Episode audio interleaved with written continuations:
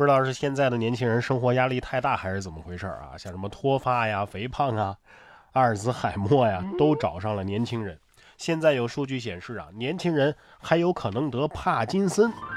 说中国的帕金森病患啊，现在已经超过了三百万了。帕金森病，哎，其实不罕见，从青少年到老年的各个年龄段都有可能患上此病。而且帕金森病啊，不仅仅是公众印象里手抖那么简单。主要症状呢是运动迟缓、静止性震颤、肌肉僵直以及姿势平衡障碍等等，会严重的影响患者的生活质量，是需要引起高度重视的。说到手抖啊，我突然想起了食堂打饭的阿姨，他们可能没什么健康问题啊，他们手抖只是工作需要。其实每次听说某种病正在年轻化，然后对照症状啊，好像自己每一条都有，感觉自己啊真的是挺危险的。不过呢，我觉得如果是严肃的来看待这件事儿啊，我觉得可能并不是老年病年轻化了，而是现在的年轻人的身体啊老年化了，更多的都是咱们自己作的。赶快改变不良的生活方式才是正道啊！不管怎么样，有病咱们得去医院啊！千万别信这些哟。在电商平台上，你搜索“量子”这两个字儿啊，各类的量子概念产品，那是几百上千种都有。你比如说，售价在六十块钱以上的量子能量袜子，还有标价一百九十八块钱，宣称能够逆龄十岁不是梦的量子保湿喷雾，还有一款主打量子医学的光量子共振器。还可以根据客户的要求定制量子芯片盒数，价格那是一千块钱起步啊！什么美容抗衰老也是量子概念产品泛滥的重灾区。近日就有记者走访了多家美容院，发现所谓的高端进口量子导入仪器成为了美容项目的营销利器。逆龄十岁不是梦。这这个涉及到时间问题了呀，这不是量子力学的范畴啊啊，这归相对论管呐。前有纳米，后有量子，下一轮啊，该拿暗物质说事儿了吧啊？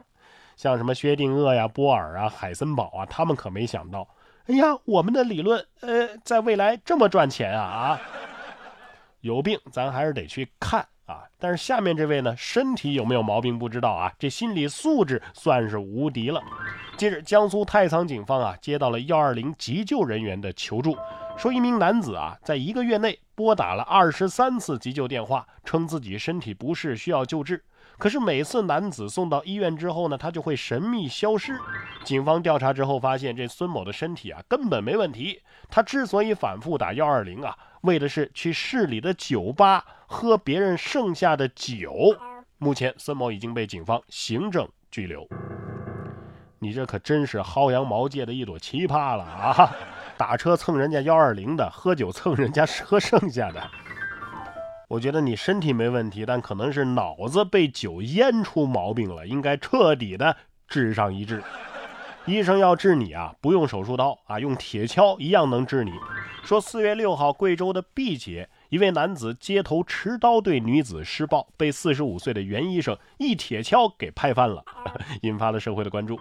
四月九号的晚上，袁医生拍视频回应网友时候表示，他也考虑到啊，当时正值学生放学的时候，所以快速的跑回去拿铁锹将男子给拍翻。袁医生目前呢，呃，警方已经认定他这种行为啊是见义勇为，不需要承担任何的法律责任。医生心想：这打架我不专业啊，但是我下手之前已经找准了他的蝶骨下方大脑额叶联络区的位置了。为这位医生点赞啊！你看，能奶能输出啊，既能治病救人，又能打坏人，这简直就是驱魔圣骑士啊！而我们的消防员男朋友哥哥们呢？啊，不仅能够救得了人，还能救得了各种小动物。四月九号，江苏常州啊，就一只流浪小猫将自己的头卡进了路边的警戒桩，无法动弹了。一位女士发现之后啊，将它连同警戒桩带到了常州消防求助。消防员们是小心翼翼地剪开了警戒桩，小猫呢也终于得救了。这委屈又让人想笑，看表情就感觉这猫啊不太聪明。这长得很像将来会去偷袈裟的样子嘛？黑猫警长看到会被气死吧？这小萌宠啊，这个。得救啊，可以靠消防员，可以靠它卖萌啊。但是如果你本来就是一只被要吃的动物，你要想得救的话，就得靠自己了。近日，土耳其啊，就有一只马上要被宰杀的公鸡，在主人手中拼命的挣扎。它开始大喊出“妈妈”的音节的时候，可以说是惊呆了周围的人。女主人说呀，这只公鸡它喊叫声啊，非常像妈妈，击中了她内心深处，于是决定呃将它留下。咱先甭管他喊的是不是妈妈啊，反正这条命是先保住了。这个时候就体现出什么呢？学好一门外语的重要性啊啊！公鸡说：“不是你，你掐着我命运的后脖颈了呀，我能不叫吗？”人与动物之间的和谐有时候就是这么奇妙。四月十号，美国的加利福尼亚州啊，根据 ABC 新闻的报道，一名女子的家呀靠近山林，经常有熊前来骚扰。一只棕熊翻进了她的后院，还进了她的屋子，在厨房里是四处的觅食。不料呢，家中有两只身形娇小的小猎犬突然冲了出来，英勇地追逐着体型大了好几倍的棕熊。棕熊竟然被吓得是扭头就跑，最终是消失在了树林之中。外国人的日常啊，熊出没。熊心想：哎呀，好凶啊！我怕了怕了。到底是在家里娇生惯养的，这是天不怕地不怕呀。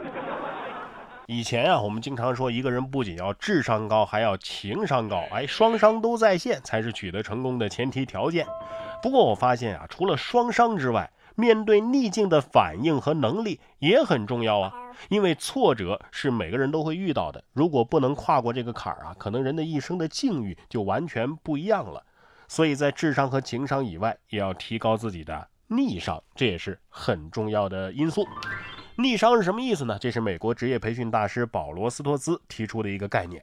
面对挫折的时候，摆脱困境和超越困难的能力就是逆商。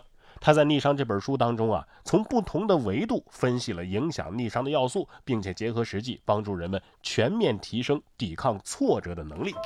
逆商呢，可以说是帮助我们走过苦难的一个有力武器。而今天的节目最后啊，我为大家推荐的这本《逆商》就是最全面的逆商。养成手册，唯有经历风雨，才能抗击风雨啊！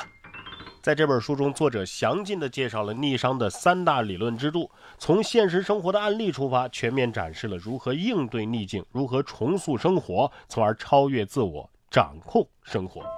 然哥读书会本期更新逆商，然哥在这里会为大家做拆解和精读，我们一起认识逆商，提升逆商。在然哥读书会当中，我为大家精选了全球的一百本好书，每本书都有十五分钟以上的拆解和精读，帮你把每本书给读懂读透，助你实现全方位的提升。您只需要打开微信，搜索“然哥脱口秀”，关注微信公众号之后，回复“读书会”三个字，或者是直接点击底部的菜单栏，就可以加入我们了。打开微信，搜索“然哥脱口秀”，加入我们吧。